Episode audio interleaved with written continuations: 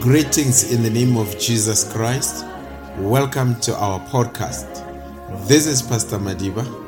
If you happen to be in our area, you are most welcome to visit us. You'll surely feel at home. We appreciate your prayers for our ministry. We hope today's sermon will be edifying to you, your family, and your friends. Welcome. If it wasn't for the lighthouse, tell me where would this ship be? I thank God for the lighthouse. When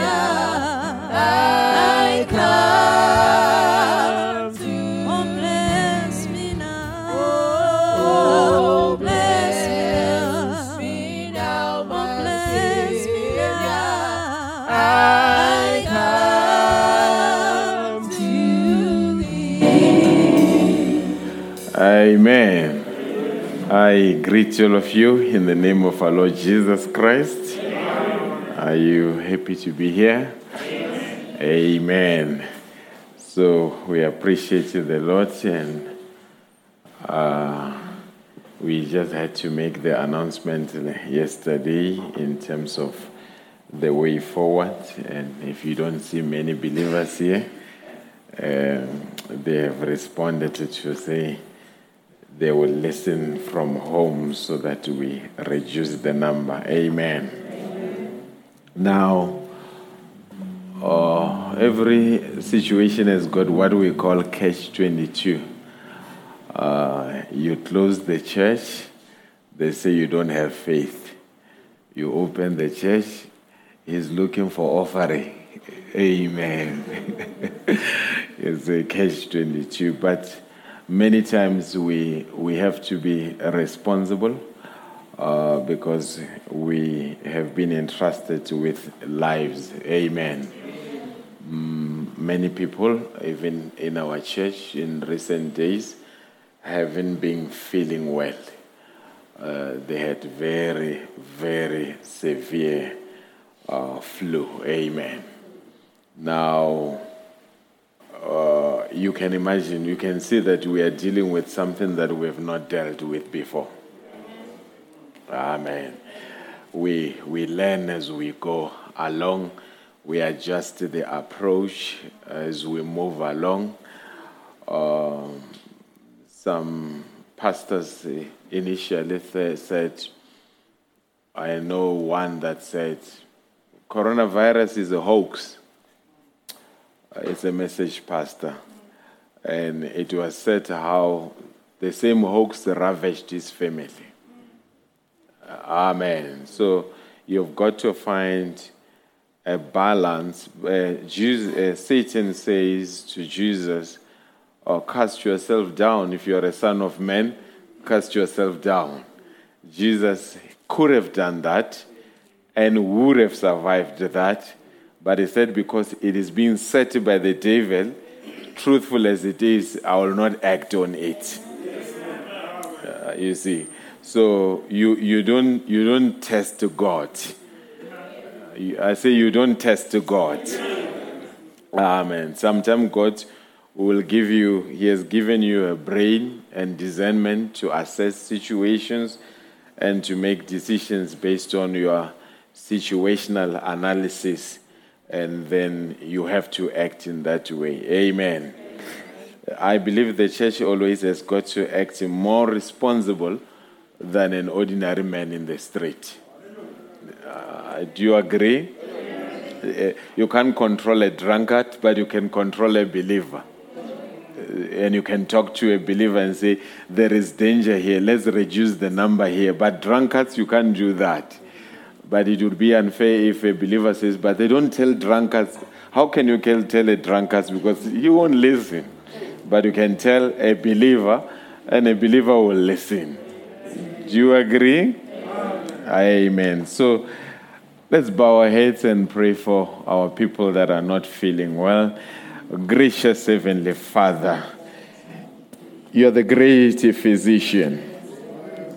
Things that are beyond your control, they are within your control. There are many requests on the table this morning of people that are not feeling well. But the scripture says Jesus Christ is the same yesterday, today, and forevermore. This morning I'm approaching your throne of mercy, and I'm remembering these people that are not feeling well. Some, dear God, they just didn't know what was going on with their bodies. But Heavenly Father, you held it together, and I know you will do so until they are totally delivered. I'm sending a prayer their way. May you touch them and make them whole. May you defeat the sicknesses that are in their bodies. May you show that you are a great healer. May you subject those sicknesses to your power of healing. I know you will do it, and you will deliver all of them, dear God. And dear God, I remember we once had a prayer that we don't need any loss of life. Once again, as the pastor of assembly, I approach the throne of mercy. I say, dear God, as you have done it previously, may you do it once more. Most of them have got dreams, have got goals, have got aspirations. May you preserve them, dear God, and bring a total deliverance and defy the enemy at his work. Satan is a liar. Satan is a destroyer. Satan is a thief. But God is a restorer, God is a healer, God is a deliverer, God is the almighty God. And dear God, who is the devil before you? You created this being. You know the deficiency of this being.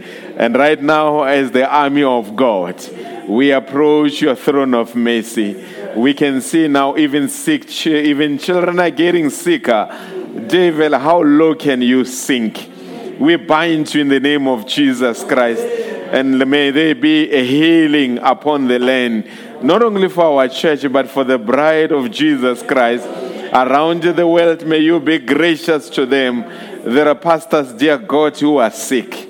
I'm sending prayer their way, dear God. Even unbelievers, dear God, as long as we are here, we'll pray for them. We'll pray for our nation while we are still here. We'll pray for our president while we are still here. We pray for the healing, dear God, to sweep across the land. That's our desire, dear God, so that we may return to some degree of normality if it's possible. But if it's not possible, let the rapture take place. Because we are waiting for the rapture. We're waiting for the translation of the bodies. And if this is the beginning, who are we to stop the process? We are subjecting ourselves to the scriptural process, dear God. When we ask everything, believing, and even the reading of the word, we bless it in the name of Jesus Christ. Amen. God bless you richly. Amen. God bless you richly. Let's just turn our scripture. We had to call Brother Dipadi out of retirement. Amen. He did very well. He was nervous. I said, must I lay hands on you? He said, okay, let me go, Pastor. Amen. But we appreciate the Lord for him stepping. Amen. Just stepping in the gap. Now, Brother Mdaw was supposed to come. He just had issue with the car, but he had such a lovely testimony. I mean, we were just sharing together with him how he went through the storms and still remained. You know, some people, they go through the storm, and as they navigate the storm, they are looking for legitimate reasons to blame God. But some are looking for opportunities for God to show his power.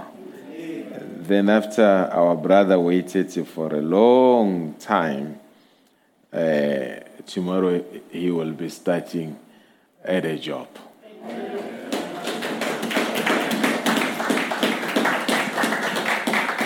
Amen. When I saw that, I said, this is God. Yes. Amen. Let's read 2 Corinthians chapter 5, verse 7.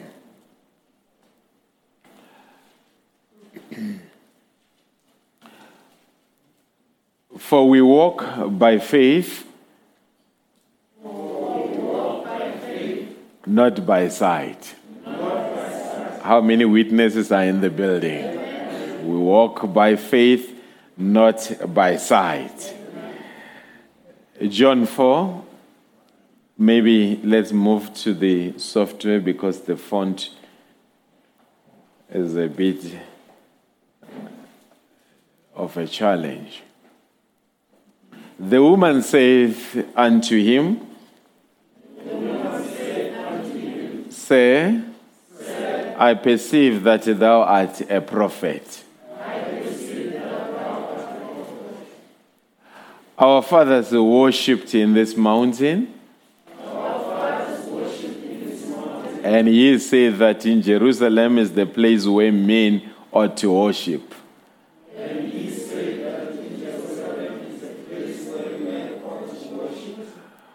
Jesus saith unto her, Woman, believe me, the hour cometh when he shall neither in this mountain, nor yet at Jerusalem, worship the Father. Ye worship ye know not what. We know what we worship. For salvation is of the Jews. But the hour cometh, and now is, when the true worshippers shall worship the Father in spirit and in truth. For the Father seeketh such to worship him. God is a spirit, and they that worship him must worship him in spirit and in truth.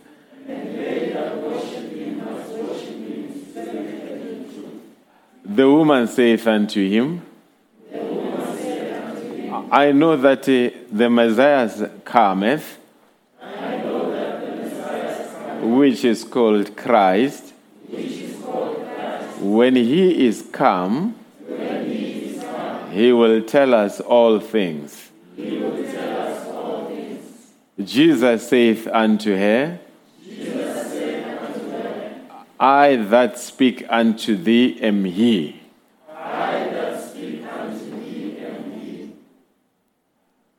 Amen. Let's take our seats. God bless you, Brother Muhua. Good to see you. Amen. And God bless the believers that are listening over the medium. Amen. God bless you where you are. We are with you. Brother Branham used to say, I greet the visible audience and I greet the invisible audience. So we are greeting the invisible audience as well. May God be with them. Amen. I want to speak on going beyond the humanistic realm. Going beyond the humanistic realm. The scripture says, for we walk by faith, not by sight. And the conversation of Jesus and the Samaritan woman, it began on a humanistic realm, and it ended up where she caught the vision of Christ. Are you with me? Amen. It started with drinking water, him asking water. That was humanistic. It moved and said, bring your husband, I have none. It's humanistic. You have had 5 or 6, the one that you are 5 and the one that you are with is not yours. It was still humanistic until it moved to where she says, we know that when the Messiah cometh. Now it was breaking beyond the humanistic realm. It was going into the supernatural realm. It was no longer about water and husbands. Now it was about the deity. We know that when the Messiah cometh, which is Christ. She's the one that says, which is Christ. He will tell us all things. Then when Jesus says, I'm he, it moved from that humanistic realm now. She was able to have the supernatural vision of what was being spoken about. Are you still with me, brethren? Now, in the message, the Ark, paragraph 6, the prophet says, now, there is 3 elements that people live in. First is the humanistic, second is divine revelation, and third is a vision. Do you agree with that?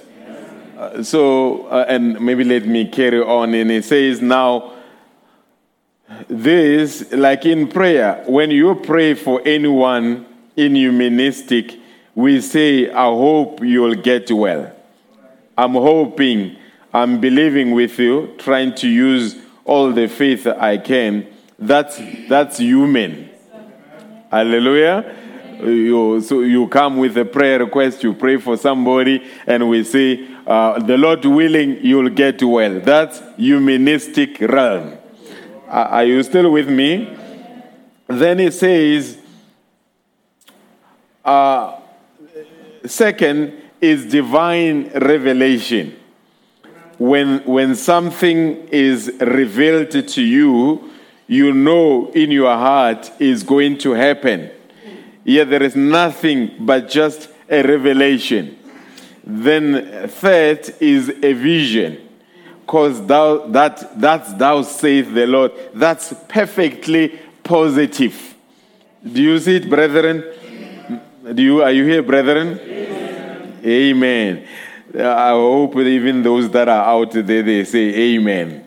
Now, in Melchizedek, the great prince, I'm just going to read these 3 quotations before I show you something. Paragraph 181, he says one more time, there is 3 elements that a man follows. First is humanistic. Second is divine revelation. Third is a vision. It's thou says the Lord. Many times we are down in here, meaning humanistic, and never climb into this, the revelation and the vision. And if you are not down in there, cast your hope and never climb into this. If you are not down in there and cast your hopes through that veil, up here to thou says the Lord. Though you don't see the vision, though the revelation doesn't come, though you have prayed for it, you have prayed for, you say, I just wish I could believe. That doesn't make any difference. cast your anchor down there and call it so anyhow. Are you still with me? Maybe, my brother, let's jump that one. Let's come to the diagram. Let's jump that slide. I think I've established my point. Now, this is what Brother Branham is speaking about on the diagram on the screen. At the bottom is humanistic realm, and the second realm is revelation realm, and there is vision realm.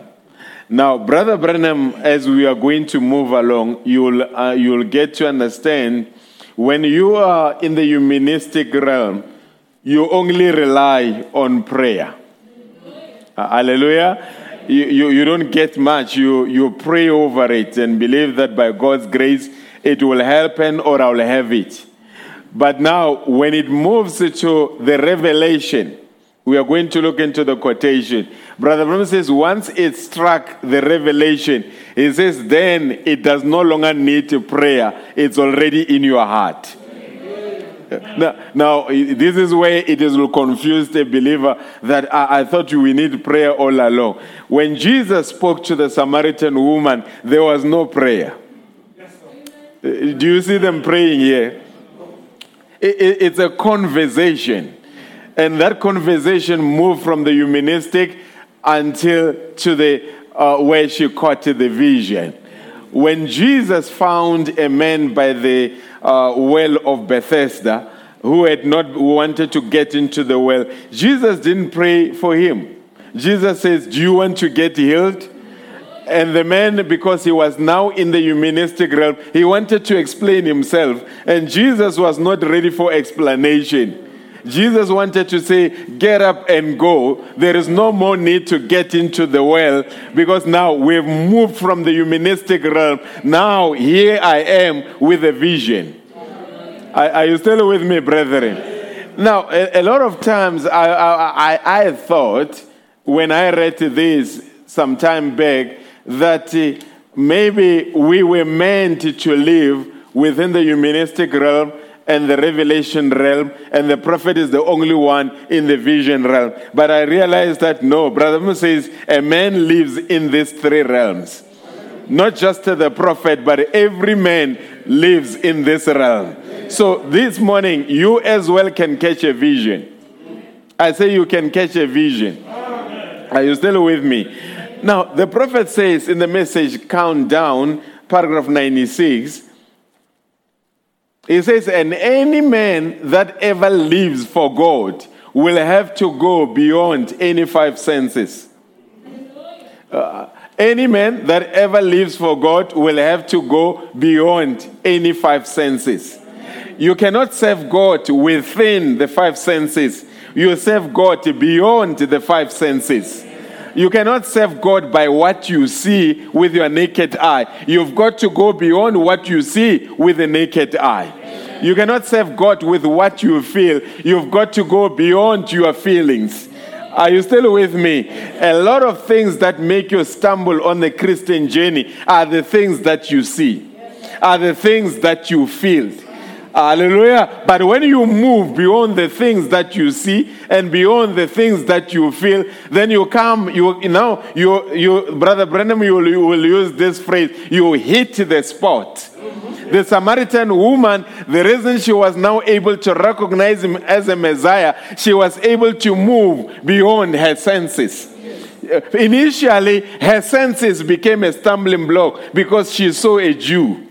But as the conversation progressed, she moved beyond seeing a Jew. Now she saw the deity made flesh. Are you still with me? Even with us, the reason some people, when God sent a prophet, he sends a man. God's way of dealing with the human race, he sends a man. God will never say, come and believe me, in me as I am. He sends a man all the time. For you to show that you believed in God, you had to believe in Moses. For you to show that you believed in God, you had to believe in Joshua. For you to believe that you believe in Christ, you had to believe in Paul. For you to believe that you show that you believe in Christ, you've got to believe in the prophet messenger. Are you here, church?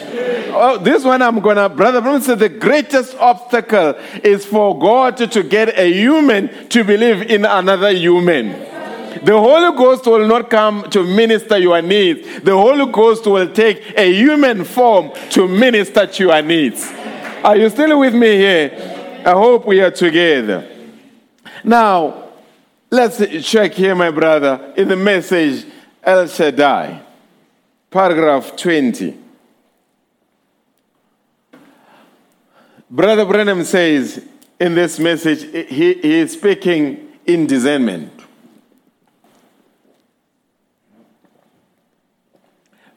Paragraph 20, he says, today, there's a woman sitting in the meeting tonight, a minister's wife who came down from Tacoma. And I had a little interview with the woman today. Look at the honesty of Brother Branham. Modern day prophets will not say, I had an interview with the woman. Hello? He would pretend like he had not seen the woman before. But Brother Muhua says, I have already had an interview with the woman. Are you with me? Amen. She's sitting there. The woman had something. The doctor had said such and such a thing to her. Something in there. Look at the dignity that Brother Branham treats this woman with. I don't know what was discussed, but he's not disclosing it to the audience. Did you see it, folks? Amen. Then she said the woman had something the doctor had said such and such a things to her, something in there, and she was making ready to die. And the Holy Spirit, sitting right in the room, come right around and revealed the thing. As soon as it touched the woman, she ripped out a great big cry and full of joy. She was healed. God touched her body and healed her. Hallelujah. Amen. Are you here, Sister Ramsin? Where are you? Are you in the building here somewhere, sitting back there? Yes, sir. Today,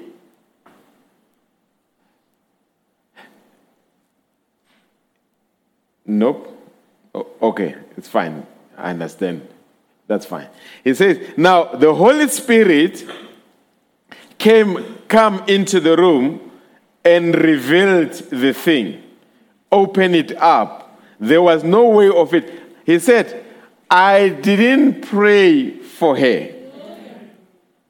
I didn't have to pray for her. Do you hear what is happening? When you know the truth makes you free. He says, I like that, don't you? The truth makes you free.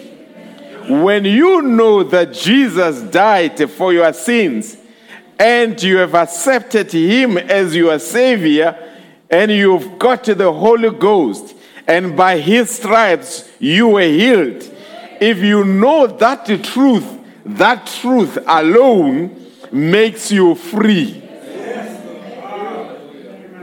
No need of prayer.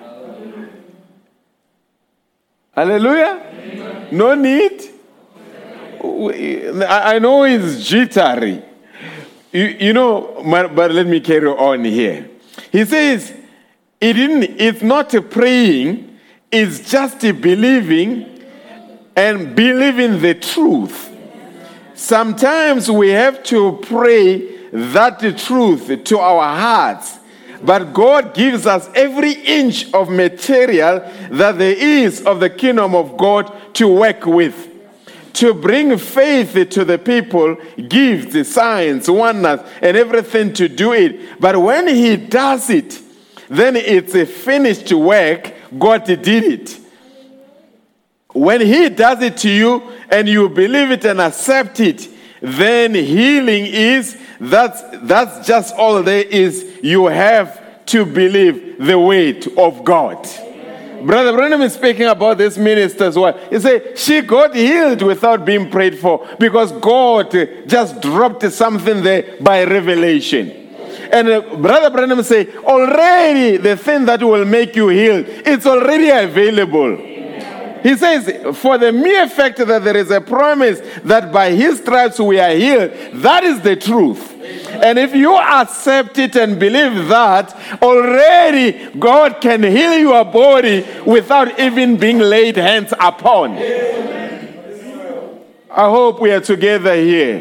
This is the kind of faith that I want to have in God.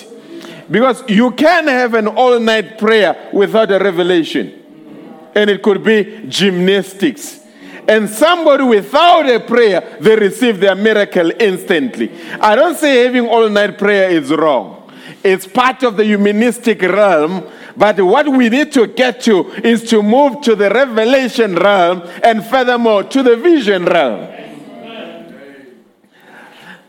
Let's carry on, my brother. In the message, Works is Faith Expressed, paragraph 319. The prophet says they've given out prayer cards. The prophet says, now you can't come and wave your hand like that so they can pack you. I've asked these people here that don't have the prayer cards. Don't have to have. I'm just asking. Now, you crippled people here, I suppose he had come early because I just told him early. Now, you don't have to have a card. If you've got faith like that I taught, see, if it's revealed to you, all right. If it isn't revealed, no matter if you be in a dozen prayer lines, it wouldn't help a bit. You know what? You know that. Do you believe that? See, I might pray. I do all I could, get down on my knees and lay hands on you, anoint you with oil, any way you wanted to, and pray until God by grace. It says until God by, I don't know whether you see there, he wanted to say by revelation. Then it says by grace reveals that in your heart. Then it's over. Then it's done. You don't have to be in the line or nowhere. It's done anyhow. Folks, do you understand what he said? He said, you can be in a prayer line every week with the same sickness, but until the revelation drops into your heart, it is of no help. But he says that the day God reveals it to you in your heart, he says, then right there, it's over, it's done. You don't even need to be in the prayer line or nowhere. It's done anyhow. What made Brother Branham to love Africans when he was here? With Americans, he had to do quite a lot and tell them where they came from, their name, their background, what they are suffering from, when they've been to a doctor. But he says, when I'm in Africa, I just pray one prayer, 30,000 get delivered. What is happening? Because it's a gentle faith. The centurion says, you don't need to come to my house. You don't need to lay hands on my servant. I'm a centurion and I've got a legend. Whenever I speak, they listen to me. Even you can speak the word where we are, and my servant, wherever he is, he will be delivered.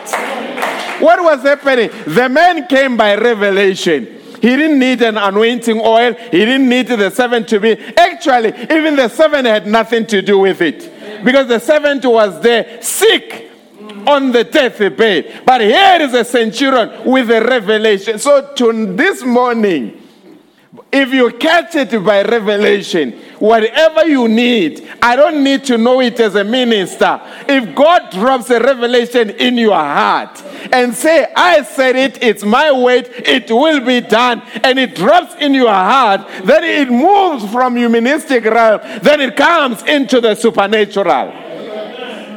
I hope we are together. You know, Brother Branham said every time when God ever had to deal with a man, it becomes effective when a man goes beyond the five senses. Abraham, and every time God had to move his servants from the humanistic realm. You look at Abraham, you would have never spoken of Abraham sitting with Melchizedek unless he left the land of his fathers first. And after he left the land of his fathers, he was with Lot and nothing happened because he was still caught up in humanistic realm. What was happening? The shepherds of Lot and the shepherds of Abraham were fighting. That's humanistic. But there came a time where God broke him away from the humanistic realm. What was happening from that time? Then he was in the supernatural. And when he was in the supernatural, he caught a vision that I will have a son. Hallelujah. You couldn't change Abraham on that because it was no longer humanistic. But if you look at him through the humanistic realm, he's an old man that is getting weaker and weaker and frail day by day. But when you look at him through the supernatural eye, he's getting stronger and stronger every day. When you are looking at the church of God through the humanistic realm, they look weaker, weaker. But when you look at them through the supernatural eye, they're getting stronger, they're getting more revelated, they're getting more powerful, they're coming into the rapturing condition.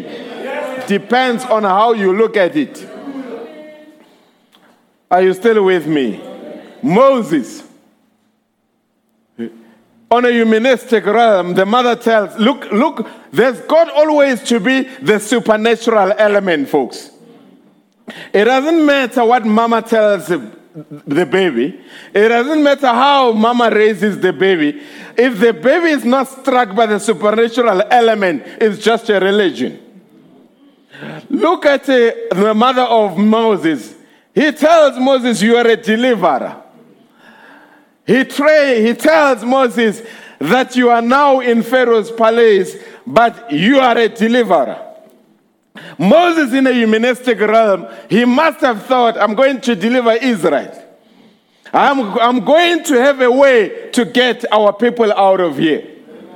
What is happening? He finds an Israelite and a Hebrew, an Egyptian fighting. He teams up with the Hebrew. They kill the Egyptian. That's humanistic realm.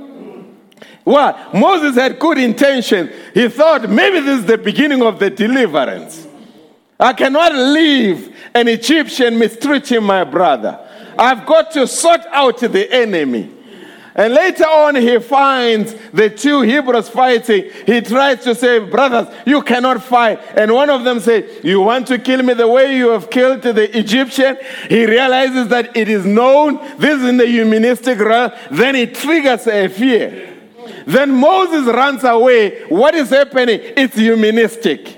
But brother, while he was out at the back side of the desert, when he was out there where no one sees him, he sees the burning bush. What is happening? Moses is moving now from the humanistic realm to the supernatural realm. He speaks to God and God gives him a commission. The Moses that ran away from Egypt is now returning to Egypt, but no longer operating in humanistic realm, but now he's in the supernatural realm because he caught the vision, I am a deliverer. What was the difference between what mama said and what the burning bush said? It was exactly the same. The difference is that one had the supernatural element. I hope you are with me. Are you still with me, brethren? Brother Branham says in the message, God's provided way of healing. Paragraph 29. He says, now when you receive the inspiration that Jesus Christ died for your sickness. You know, the word inspiration is a very profound word.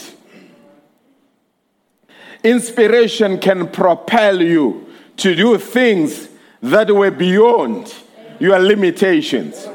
I'm speaking even in the natural, folks. We've got a man, who's this gentleman called Bolt? Is it Usain Bolt? I mean, the guy is a sprinter. He's a record breaker. And when they show you how this inspiration captivated him, look, the moment you break record, even naturally speaking, you've got to tap into something beyond your senses. You look at the people like Tiger Woods.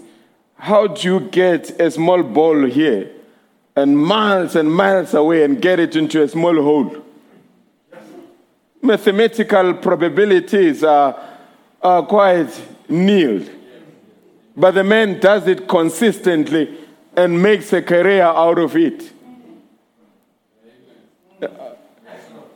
We are all drivers, but we cannot all be Michael Schumacher.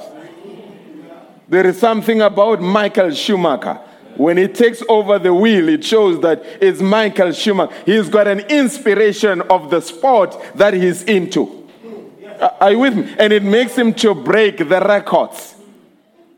Michael Jordan, the best basketball player of all times. Naturally speaking, how does a man get it into the net in such a manner? Until it was said that while he is in transit in the air, he can make some adjustment of his movements. Yes, until they become subject of science. Science gets intrigued and say, how does this person achieve this? What's happening? It's an inspiration. And if an inspiration can do that in the natural, if an inspiration can do that to a sinful man, how much more about a divine inspiration by the people of God? But here is a problem. Those people, they yield to the inspiration. This army is jittery to yield themselves to that inspiration. But tonight, this morning I say, let's break down whatever limitations that are there, and let us submit ourselves to this divine inspiration. Oh, brother, this inspiration can make the ocean to open. This inspiration can make you sit in the lion's den and have a fellowship with lions. This inspiration can make you get into the fire and have fellowship in the fire. What's happening? It's a supernatural inspiration. I hope we are together this morning. When you receive the inspiration that Jesus Christ died for your sickness, it's that very hour that your healing has come. Which hour? That very hour. I don't care. Is it in the middle of the night? Is it in the casualty where you can't access anyone and you are alone? At that hour, when you receive inspiration that Jesus died for your sickness, at that hour, your healing comes. That's right. When you receive from heaven that Jesus died for your sins and you have accepted it, you don't need. You are free to read it. These days we put it on the screen, let somebody say you are. You don't need. But as I'm reading, the devil has got a funny way of interrupting sermons. He say, does he get to a place where you say you don't need prayer? You need prayer. You'll die spiritually without prayer. There is context whenever we speak of these things. This is when the inspiration, if the inspiration is not there, and you are discouraged, despondent, you are gloomy, you need prayer. But when the inspiration strikes you, oh, brother, you allow others to access prayer. You say, me, I'm fine. It's already done. I have it. I know I have it. It's mine. It's done. I don't need the preacher to tell me it's mine. It's already mine. I've got it in my heart. I've got the vision of it. I know it's mine.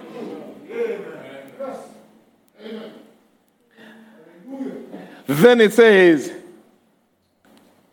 you don't need any prayer for you then. You have already accepted it. It's settled.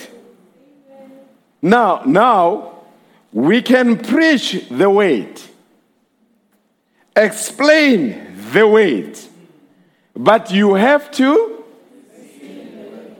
I say, we can preach the word. We can explain the word.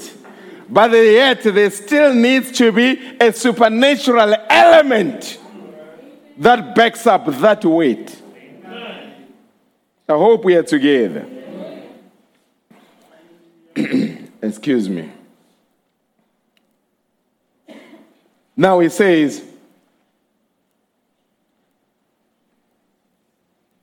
that's what sets it afire, brother.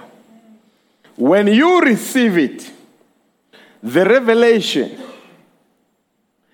something slips out of the unseen world yonder, comes rolling down through a mystical channel somewhere into your soul. That says, now, how did it start? Revelation. First, it's inspiration. Inspiration leads to revelation. Revelation leads to vision. Do you see it, folks? But something has got to open. A mystical channel has to open. And something has to roll through that mystical this is not a church channel. This is not a preacher channel. This is a supernatural channel that you need to be tuned to, and something rolls down. It doesn't roll into the church. It rolls into your soul. And when it gets into your soul, it moves from a revelation. Now you say, I see it. I see it. Your eyes... your eyes, they begin to glitter because something has reached your soul. And your lips that were hung down, look now at the effect of catching a vision. You were depressed, you were withdrawn, you were discouraged, you were down. But an inspiration strikes you, and always it will be a scripture or a quotation. Then after the inspiration strikes you, then it gets revealed to you that it's yours. Then a mystical channel opens up, and something rolls down from yonder into your soul. Then your eyes begin to brighten up, because now you can see it. And your lips that were hung down begin to smile. What is happening? The supernatural is having an effect on the natural.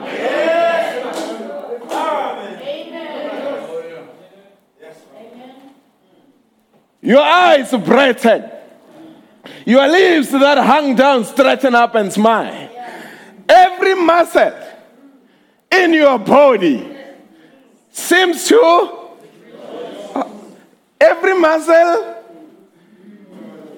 seems to rejoice. This you cannot show it anyone.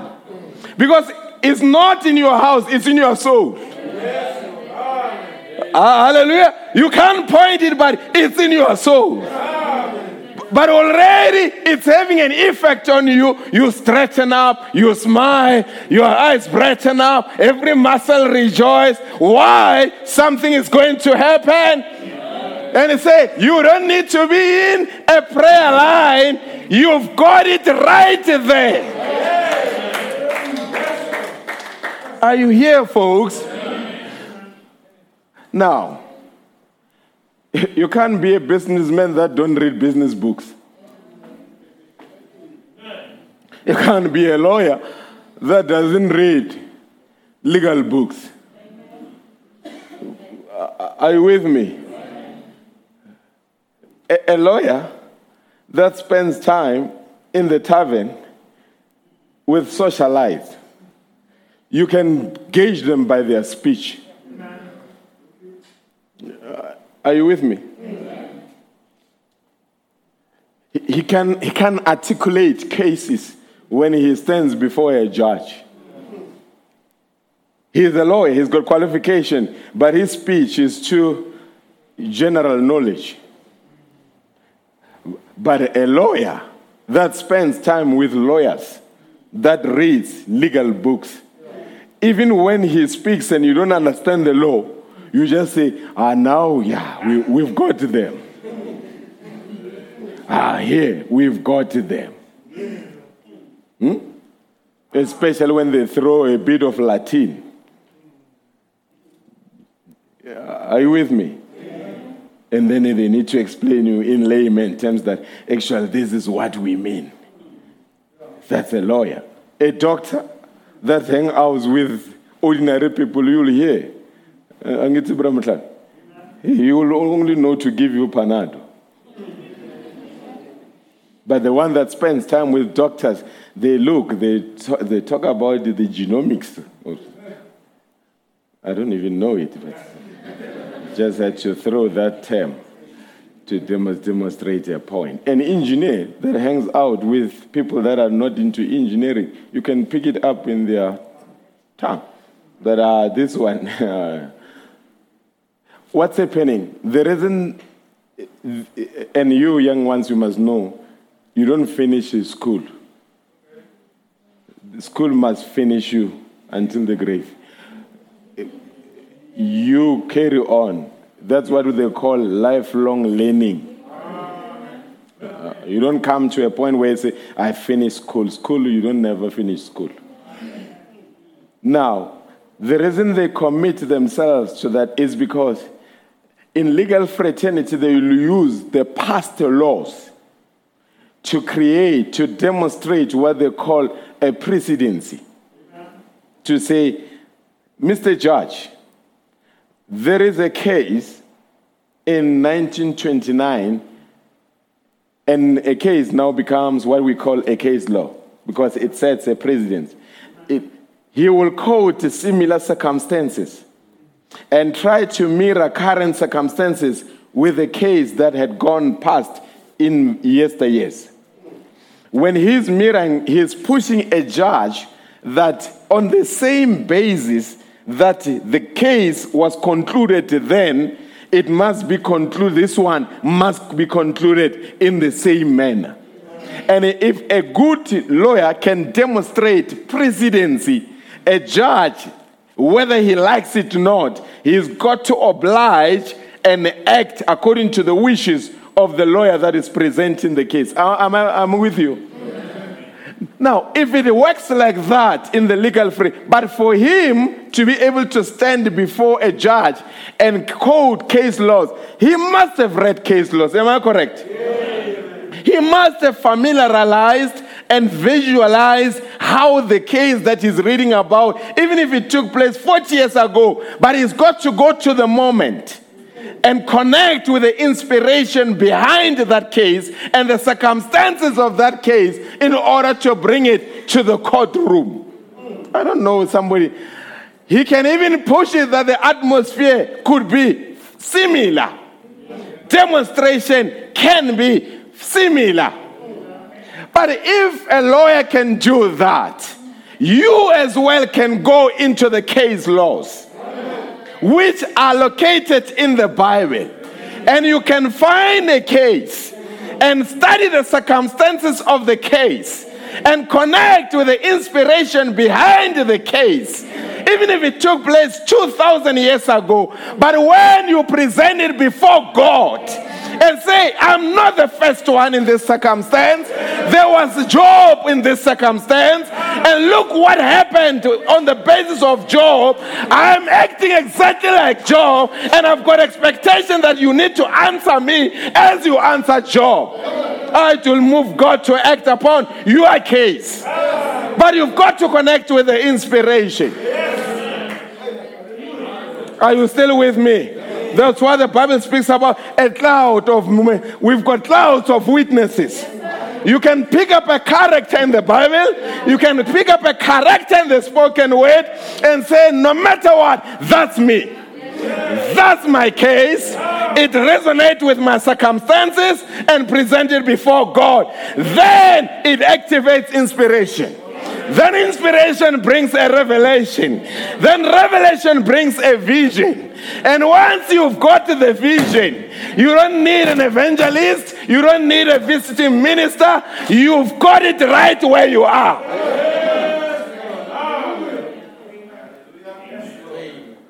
Are you still with me?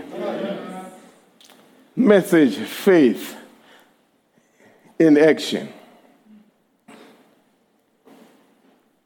Isn't such a beautiful title?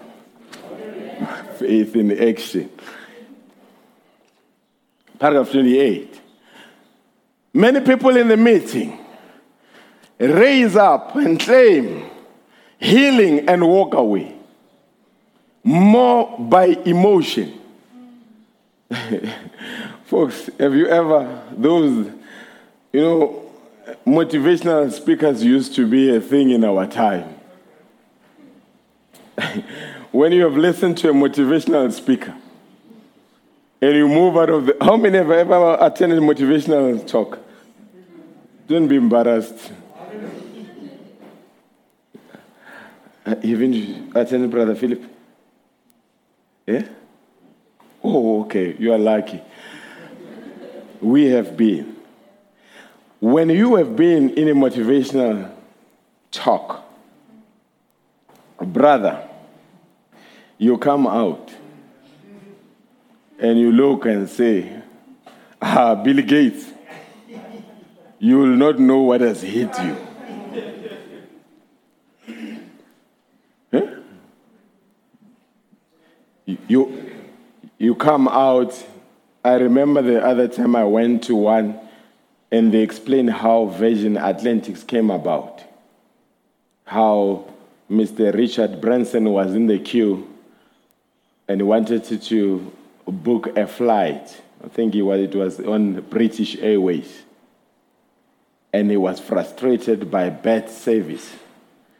And after he was frustrated by bad service, Mr. Richard Branson said, they call him Sir, he said, look, I'm so upset with this poor service of British Airways, I'm going to start an airline. And the motivational speaker was saying, your frustration can propel you to achieve greatness. And say, Mr. Richard Brown, he's got a speech problem. He's got a condition. That's why he dropped out of school. Then you walk out and say, wow, I'm going to do it. But the motivational speaker doesn't tell you of the night, behind the scenes sacrifices, the heartaches and the headaches, the pain, the rejection that Mr. Richard Branson went through. He doesn't tell you about that.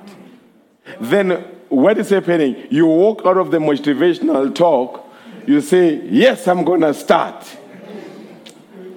That night you don't even sleep, you're on the computer. These are the plans.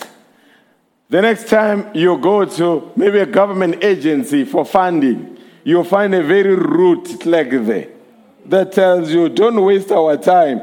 Go back to school. This thing won't work. They failed. Now, motivational speaking created an emotion. That, because if it's an emotion, another emotion will override it. Emotion is not faith. That's why faith cometh by hearing.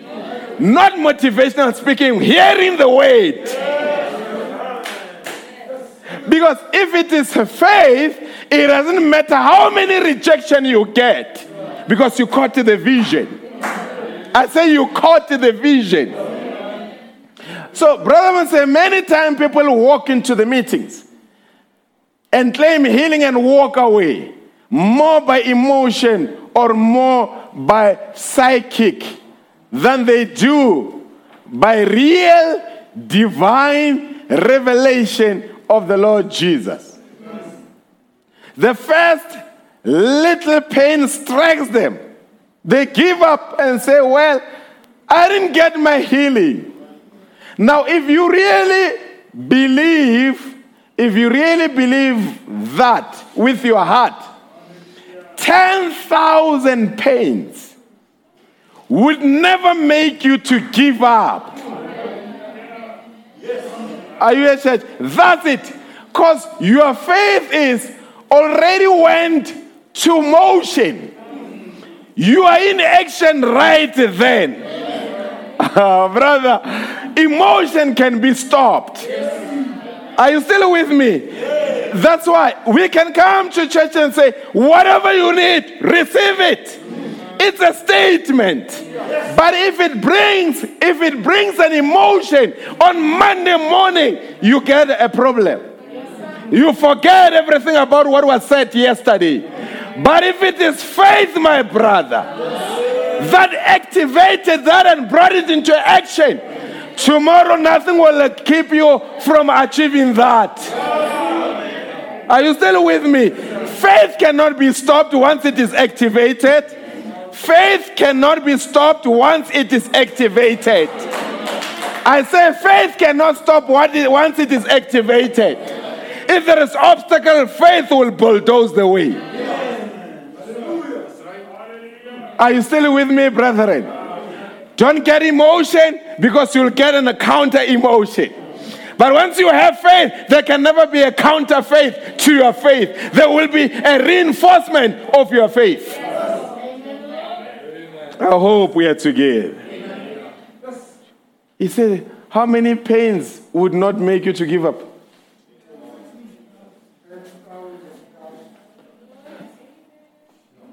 10,000. But when it's an emotion, one pain.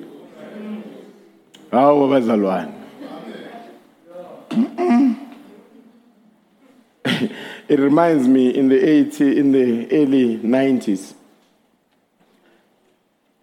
when I think I spoke about it when I was speaking to the youth. I mean, my mother and brother Lucas Makafula's mother, their sisters, they would often travel and attend meetings. I still remember we have been to all of them. And immediately after this one, if Ral Kholela came, they say, hey, now there's another one coming. This is another revival. Then it is revival to a revival. Revival to a revival. But with no settlement. Because why? It's an emotion. So you need another one to sustain that emotion. But faith, it does not need to be sustained. It sustains itself. Once you catch it, brother, you don't wait and say, can't we have a conference so that my faith cannot drop? No. I hope we are together. Amen. Brother, bring the two pictures. Got two pictures on the screen.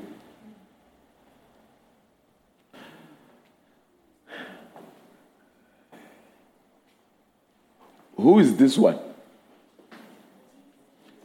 Did you hear even the baby said Jesus? Did you hear? Hmm? Did you hear the baby? Is that the baby? Who's the baby that said Jesus? Oh, all right. good, my boy, is Jesus. And then, who's this one? Did you hear the baby? Did you hear the baby?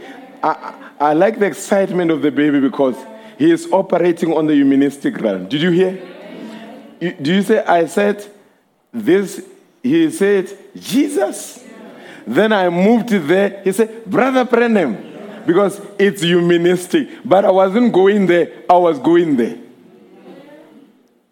Are you with me? And then the question, who is this one?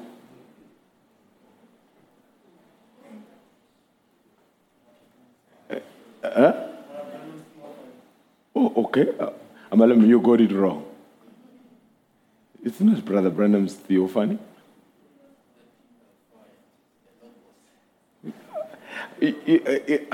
Why am I demonstrating? The Samaritan woman, this one stands before her. They have a conversation. This is Jesus of Nazareth. He looks like a Jew. He speaks to the Samaritan woman, humanistic realm. They speak about the water. They speak about their forefathers. They speak about locality or fellowship. Oh, goodness, they speak about husbands and how many do you have. But as they are talking, the Samaritan woman moves beyond seeing this. Then she sees this. Are you here, church?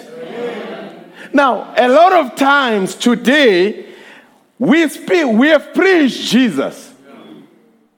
And furthermore, many a times, we have preached William Branham. Not wrongly so. He is the messenger of the hour. But we have preached William Branham until some people, all they saw about the message was William Branham. But the message is not William Branham. The message is the one that sent William Branham. If you only know this one and you don't know this one, you're in trouble. I say, if you only know Brother Branham and you don't see the one that sent Brother Branham, you are in trouble. Then the question is, who is this one? Oh, brethren. The disciples, they boosted. We were with the Lord. We were fishing with the Lord. We know the Lord. Paul never met this one, but Paul met this one. The Pharisees met this one, but they failed to see this one. And who is this one? The same one that led to the Israelites out of Egypt. Hallelujah. So today, when you say, I am in the message, what do you mean? Oh, you know, brother, I believe in Jesus. The Baptists do that. Pentecostals do that. We believe in Jesus. No, brother, we are a message church. Oh, we've got the picture of Brother Branham. We quote Brother Branham. It's wonderful. But unless you, as an individual, move from the humanistic realm to a revelation realm where the Jesus of the Jesus of the New Testament is the Jehovah of the Old Testament. The Jesus that walked on the shores of Galilee is this one. Paul met him. William Branham met him. You have to meet him. He's no longer in this form. He's in this form. And look at Brother Branham. Yo, I thought we were not going to take long, but this is too good. Look at Brother Branham in the message, The Unveiling of God. He says, all these years, I had veiled the pillar of fire in my heart.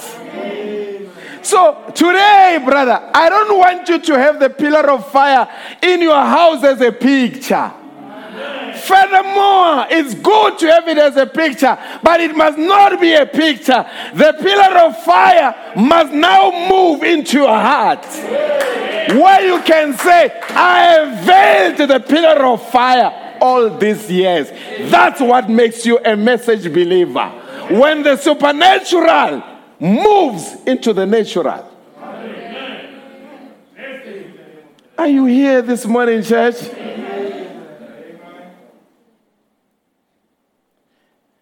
Many, even if I was to take this one in any church, they'll say, Jesus. Yes.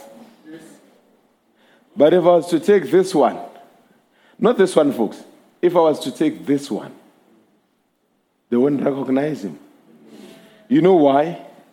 For you to recognize this one, you have to be preached to by this one. Yes. But after you have been preached to by this one, if it is this one is not revealed, it's still humanistic. After some years, we can come and say, you know, Brother Branham made mistakes. You know, look. Then because he's humanistic, you get confused. But when this one is in your heart, I do not believe. You can doubt Brother Branham and believe the Bible. Amen. I don't believe. If we're going to go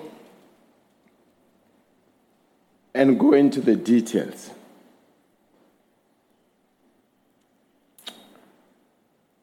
was Brother Branham in the mount, in Sunset Mountain, when those 7 angels came? Where was he? Was he at home? Was he there? Okay, let's say we use that approach. Joshua stopped the sun. Joshua stopped the sun. He stopped what? Does the sun move? No.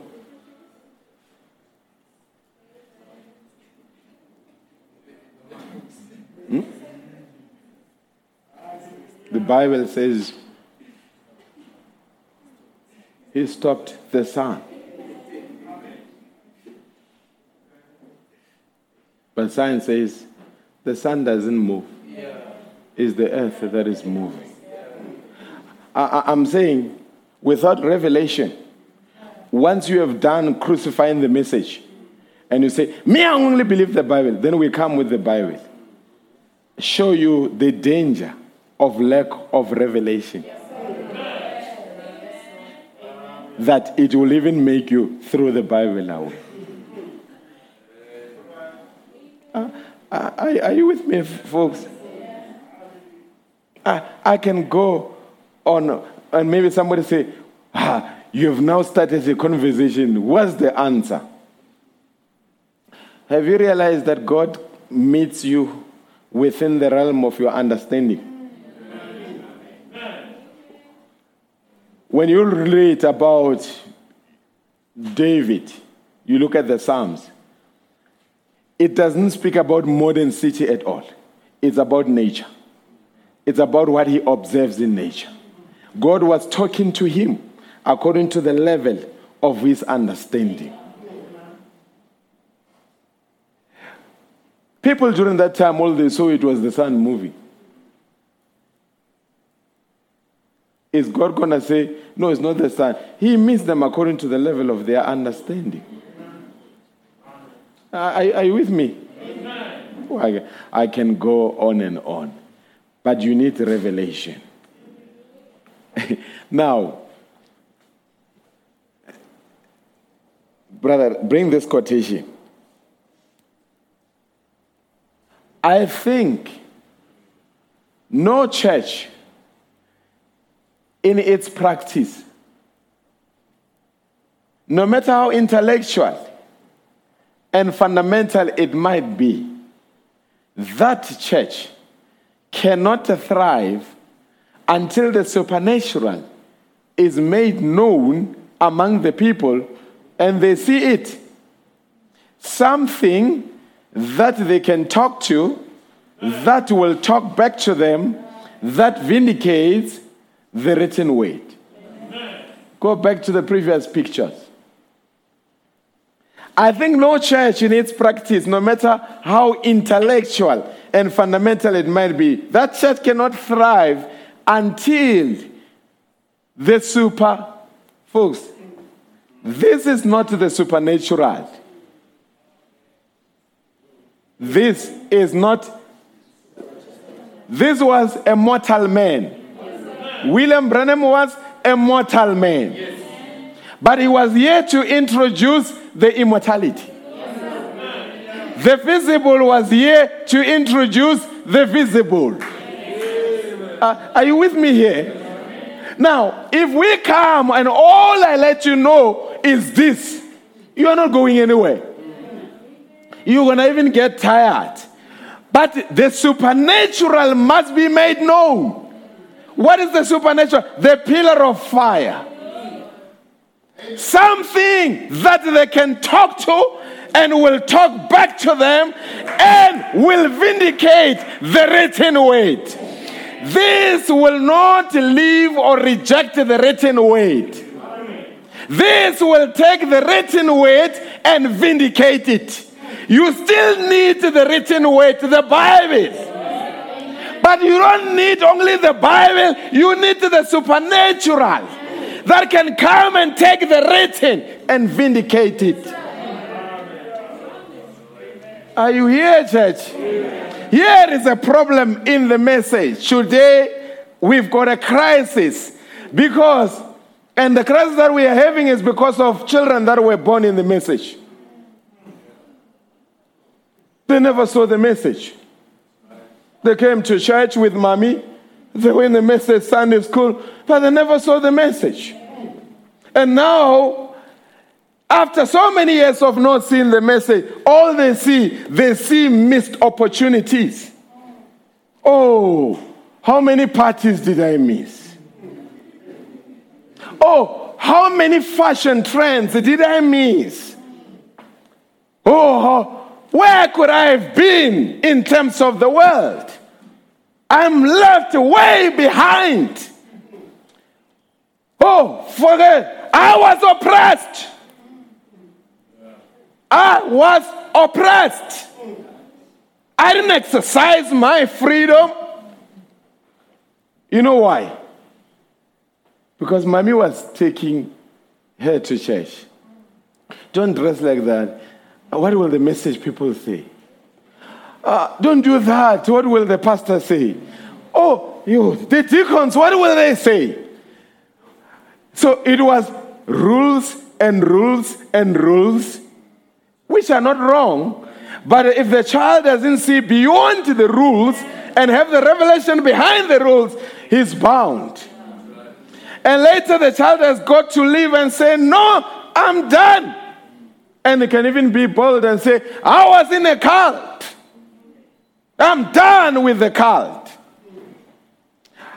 But brother, why are we still in the message? Why are we still in the message? Huh? You as parents, why are you still in the message? It's not if somebody is paying money every month to be in the message, no. But it's because you caught the vision of this one. And those that caught the vision of this one, because he's not around to talk for himself. He's not around. Because when he was around, you wouldn't talk. He will look at you and say, do you want me to tell you what you were drinking last week with your friends? Do you want me to tell you the color of the room that you were with that woman? Yes, am I lying, folks? They were afraid of him. Yeah. He said, if I'm a false prophet, put a sign on my back. Yeah. No one had the audacity to do that. Group of ministers, come and stand on my right hand side and challenge me on this doctrine. None of them were there. They actually made a promise and say, we will come and be baptized. And Brother Branham comes and say, they never came. Today their children are saying he was a false prophet. If your father was not able to declare him to be a false prophet when he was still alive, you've got no right to declare him to be a false prophet today. Am I correct, folks? Yeah. Some only saw this one. That's why today, the young ones, they say Brother Branham. When we wanted to do this, they say Brother Branham. And you know, guess what? We're still going to say Brother Branham. Yeah. Yeah. Next year. 2022, we're still going to say Brother Branham. 10 years from there now, we're going to say Brother Branham. As long as the rapture changes, 50 years, we'll say Brother Branham. Why? Because we are in the Exodus. And you cannot be in an Exodus without a prophetic guidance. Israelites said, Moses. Joshua, when he came, he kept on saying, Moses. Today, the fivefold ministry comes, they say, Moses of our time. Because why? We didn't only see this, we saw this. This was able to talk to the people, and people could talk back to it to vindicate the written word. Jesus Christ is the same today and forever. That's what this was vindicating. Are you still with me? Yes. Oh, the next quotation is very lovely. It's so suitable. Expectancy, paragraph 40.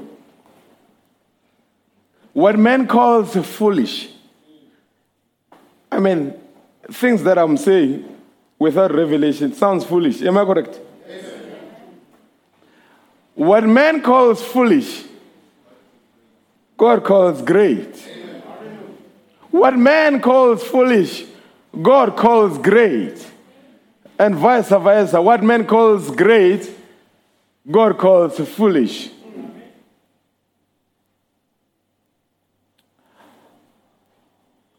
Folks, there is a demon in the end time.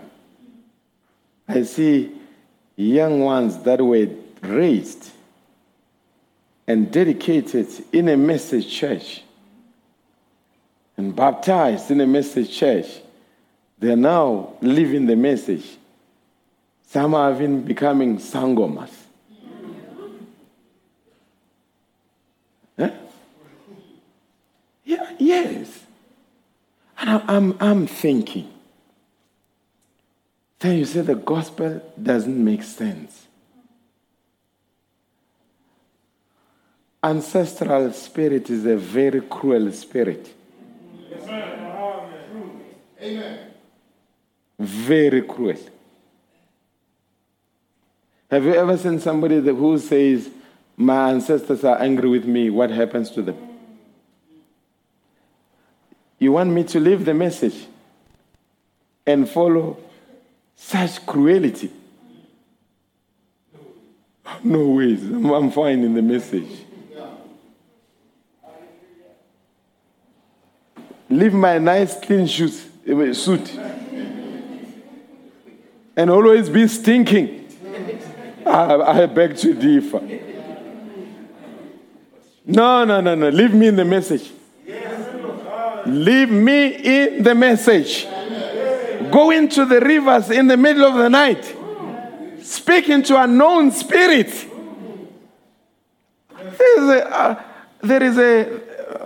You guys don't know.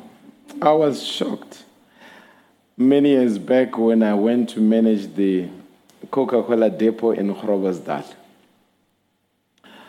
The previous manager was a white guy, Mel Henry. And I took over. After I took over, after a month, shop stewards came to my office. And they said to me, Mr. Madiba, it's time for renewal. Then I'm like, renewal, what is the code word for renewal? They say, no, maybe you may not understand. Maybe Mel did not do a proper handover to you. Mel, remember, Mel is a white guy. I'm a black guy. They say, no, sometime back last year, we started seeing a lot of people dying here at the depot. And we'll see cats and we'll do funny things. So we approached Mel that he must allow us to call a sangoma to come and protect the depot. But this thing, we do it annually. So now it's time for renewal. Now, can you imagine a black guy, a white guy allowed it? Now here's a black guy. I said, no. I started talking about company policy. With the white guy, it wasn't a problem. They just bought him an expensive bottle of liquor. Then he said, do whatever. He didn't care. But with me, I say, my daughter, no. We can't do that. Not here. They say, no, you will see. I said, no, I will not see anything. We pray. Even me, I'm in a prayer, but I will not impose your prayer on you. Yes, you can do that at your home to protect this place at your home. Even me, I will do whatever I do at home to protect this place. But at this place, no one is neutral here. Do you see, folks? Spirits. But I'm shocked that it's just nonsensical that you can slaughter a goat and a goat can protect you. It's nonsensical. Are you still with me? But there is a God that can protect you. And folks, in this church, if we don't speak about witchcraft, it's not like we don't believe there is witchcraft. There is, but it's not an issue. I say there is, but it's not an issue. When you come to church, we want to put more power in you that you are not afraid of anything. Are you still with me? Which one do you want me to tell more about, a witch or the Logos? The more you know the Logos, the rich becomes nothing. The more you get closer to the Logos, you are protected. You can never breach the Logos protection. Yes, sir. The witch can never breach the Logos protection. Amen. I hope we are together. Amen. That's somebody would say, Pastor Madiba doesn't believe in witches. You don't get it. I believe they are there, but I don't believe they are an issue. Amen.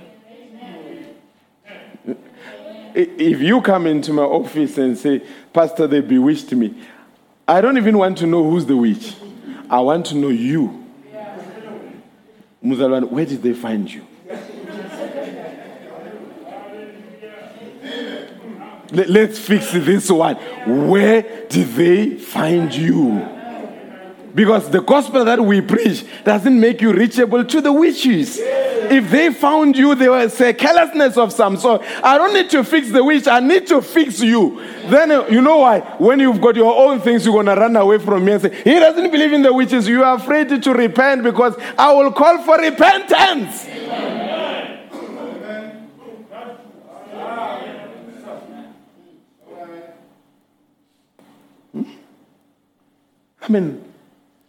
If you come and say, gangsters beat me in a tavern,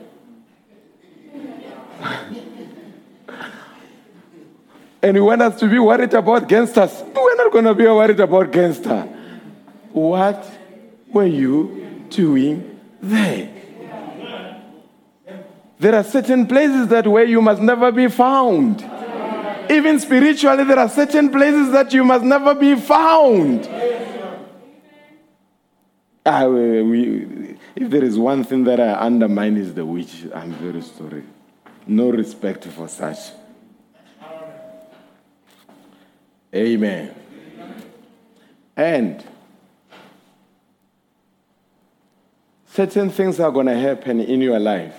God is going to allow them for his glory. They ask Jesus and say, this man is blind from his birth. Whose fault is it? Is it the parents? Or is it the man? Jesus says, no, it came upon him so that the name of the Lord can be glorified. But somebody was going to say, it's a witch. But Jesus says, it's not a witch. It came upon him so that the glory of the Lord can be displayed. Amen. Okay. Yeah. God calls what man calls foolish, God calls great. What is foolishness to God seems great to men. What is great to God seems a foolishness to people. You've got to get out of the world into the realm, supernatural realm, to understand it. Certainly you have. Then it says, this will be my parting shot. In the message, 7 compound names of Jehovah, paragraph 25. He says, and you are coming from a supernatural realm to a natural, mortal man again. Well, you are mortal all the time, but your soul has been so anointed with something. It's lifted you way above the thing. Here you are in a dimension that the world knows nothing about. There is no need of trying to explain it. That's why he says, when the supernatural comes in, is the mind of Christ. And he says, you get away from your thinking, because now you've got Christ thinking. You get into a realm, supernatural realm. The world knows nothing about it, but you know about it because you have broken beyond the humanistic realm into the supernatural realm. God bless you.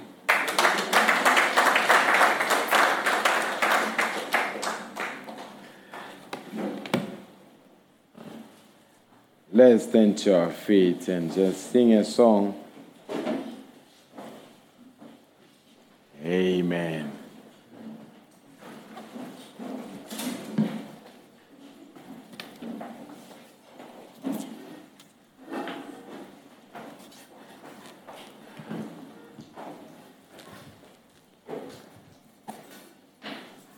Be still and know that I'm God. Let's worship him.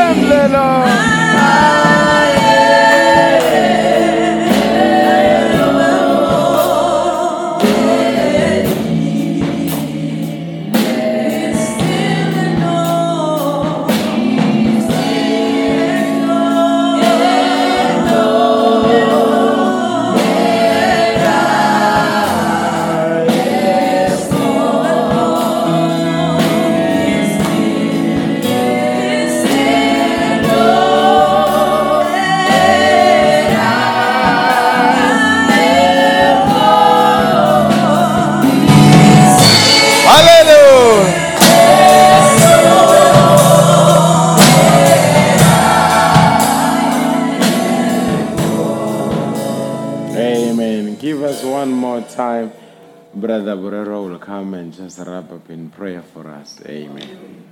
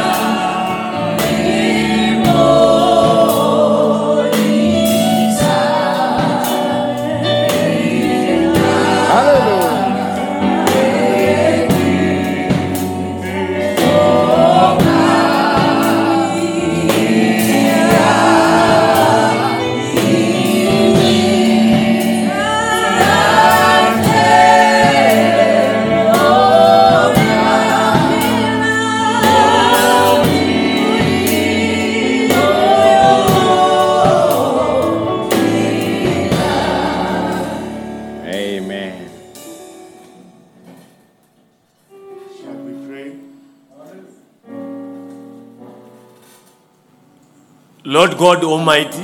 Thank you, Lord Jesus. Creator of heaven and earth and possessor of all things. Giver of every good gift. Thank you, Father. The one who is determined to bring us into this fellowship. The one who knows, Lord, our makeup. The one who fashioned the substance that brought us forth.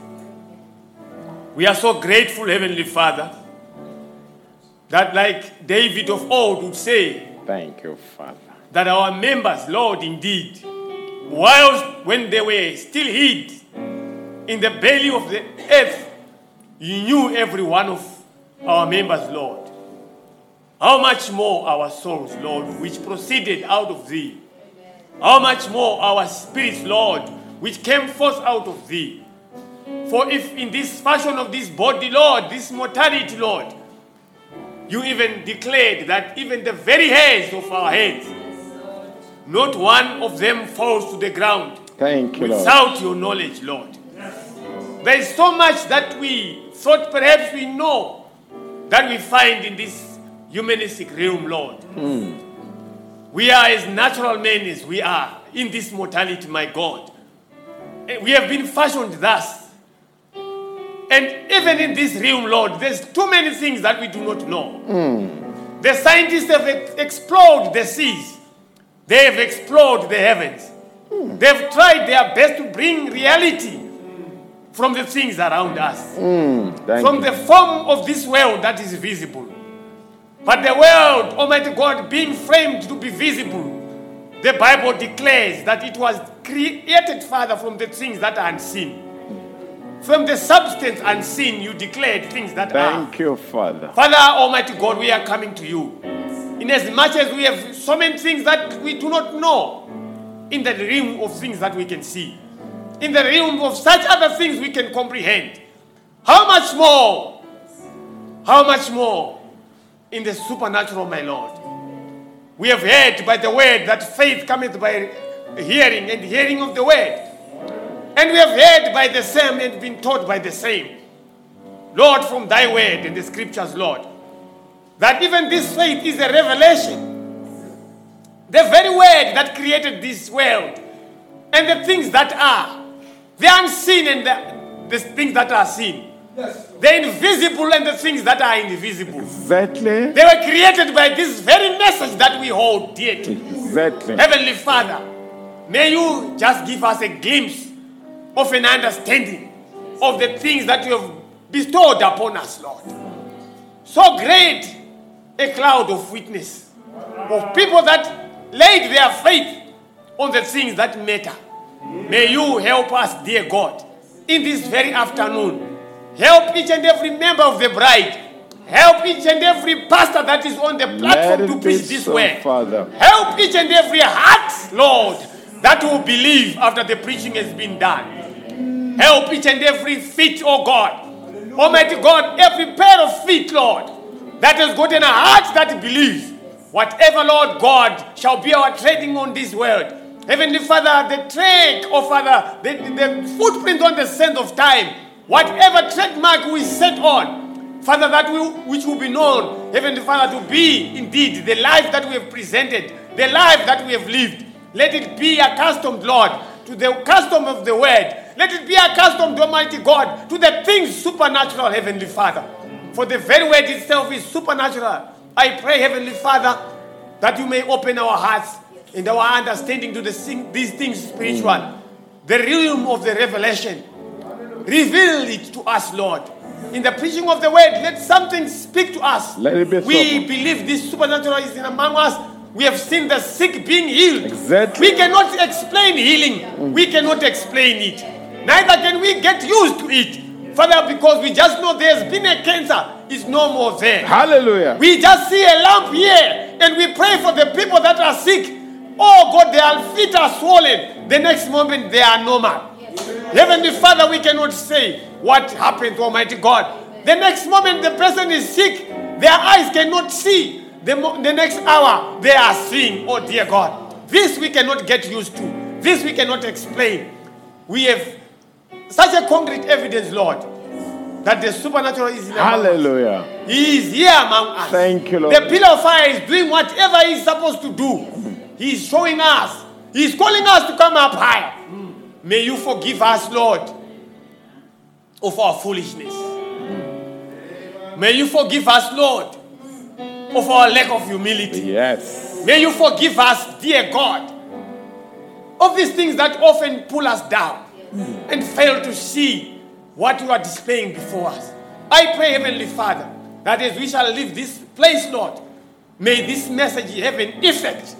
I remember how the men of God preached about the effect of the message of the hour. It is this supernatural thing Hallelujah. That has to take an effect, Lord. If it is not there, we are lying to ourselves that we have believed the message. We have to move with this supernatural power. We have to move with this unseen world. Even Brother Branham, in the message that faith, Almighty God, he says, whatever comes, it has to be by faith. Anything that cometh out without faith, it is sin. I'm beginning to think, Lord, how many things we have done without faith. And we have been sinning before thee. As we look at this unseen world, may it not be strange to us to deal with the unseen. May we indeed get used to deal with the unseen things. For there is more reality in there, Lord. In there dwelleth the Most High God. In there we find that, Almighty God, there is purity, there is harmony, there is peace, there is gentleness. Even the prophet told us we cannot touch all these things. And yet they are real. We cannot touch love, but it is there. We cannot touch gentleness, but it is there. Exactly. We cannot touch peace, but it is there. And it's all supernatural. The whole armor of a Christian is a supernatural armor. It's an unseen armor. May we be armored this morning from the supernatural realm, Lord. And may the revelation catch, Almighty God, Heavenly Father, the part of our heart, Father, Lord God, and stimulate it, that we may begin to live that other life that you expect us to live. Father, I commit every soul in your precious hands. I commit, Almighty God, the man of God, the virtue that has went out of him. Restore it, my God. The revelation with which he is preaching this message, amplify it and magnify it, Lord, for the benefit of the bride. Not only in this congregation, Lord, but in every place that you shall allow him, oh God, to dish out this food that is a due season. In due season, Father, we have received this word. Father, this food that is in due season, delivered from a revealed word. We pray, Father, as we commit our pastor in your precious hands. Yes. Guide him gently, Lord. Let it be in everything, O God, we give thanks and praise and honor and glory unto thee. In Jesus Christ's name, Father, we pray. Amen. Amen. God bless you richly. Amen. God bless you richly. Mokamedi warena otsebenseresetoka till we meet and have a blessed week.